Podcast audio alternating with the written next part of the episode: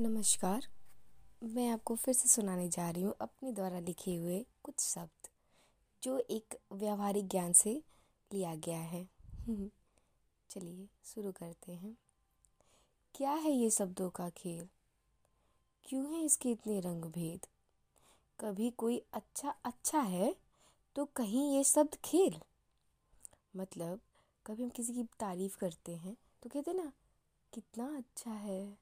हाँ? अगर वही शब्द अच्छा सरकास्टिक में हो तो? अच्छा तुमने मुझे ऐसे कहा। हम्म, तब वही अच्छा हमें बुरा लगने लगता है ना?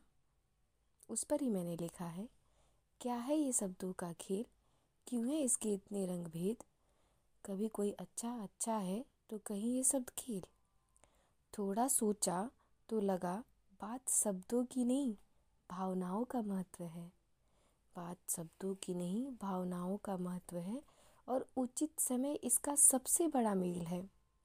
मतलब अगर हमको कोई बात किसी को बोलनी है, उसमें उसमें क्रोध को हटा के, अगर हम उसको अच्छे वे में प्रेजेंट करें, ठीक है तो वो बात उतनी बुरी नहीं लग रही होती इंसान को और वो सही समय पे होनी चाहिए।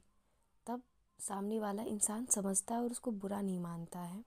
उसी पे लिखा है थोड़ा सोचा तो लगा, बात शब्दों की नहीं, भावनाओं का महत्व है और उचित समय इसका सबसे बड़ा मेल है। क्रोध ईर्ष्या नहीं रखती इन बातों का ख्याल और इन सब में बुरे बन जाते हैं हमारे लिहाज। है ना? ऐसा है ना? कभी कभी हम बुरे नहीं होते हैं। हमारा गुस्सा इतना बुरा होता है जिसमें हम कुछ शब्दों का प्रयोग कर लेते हैं और सामने वाले को बुरा लग जाता है। हम्म। इसलिए लोगों को समझने का प्रयास करें वक्त दें।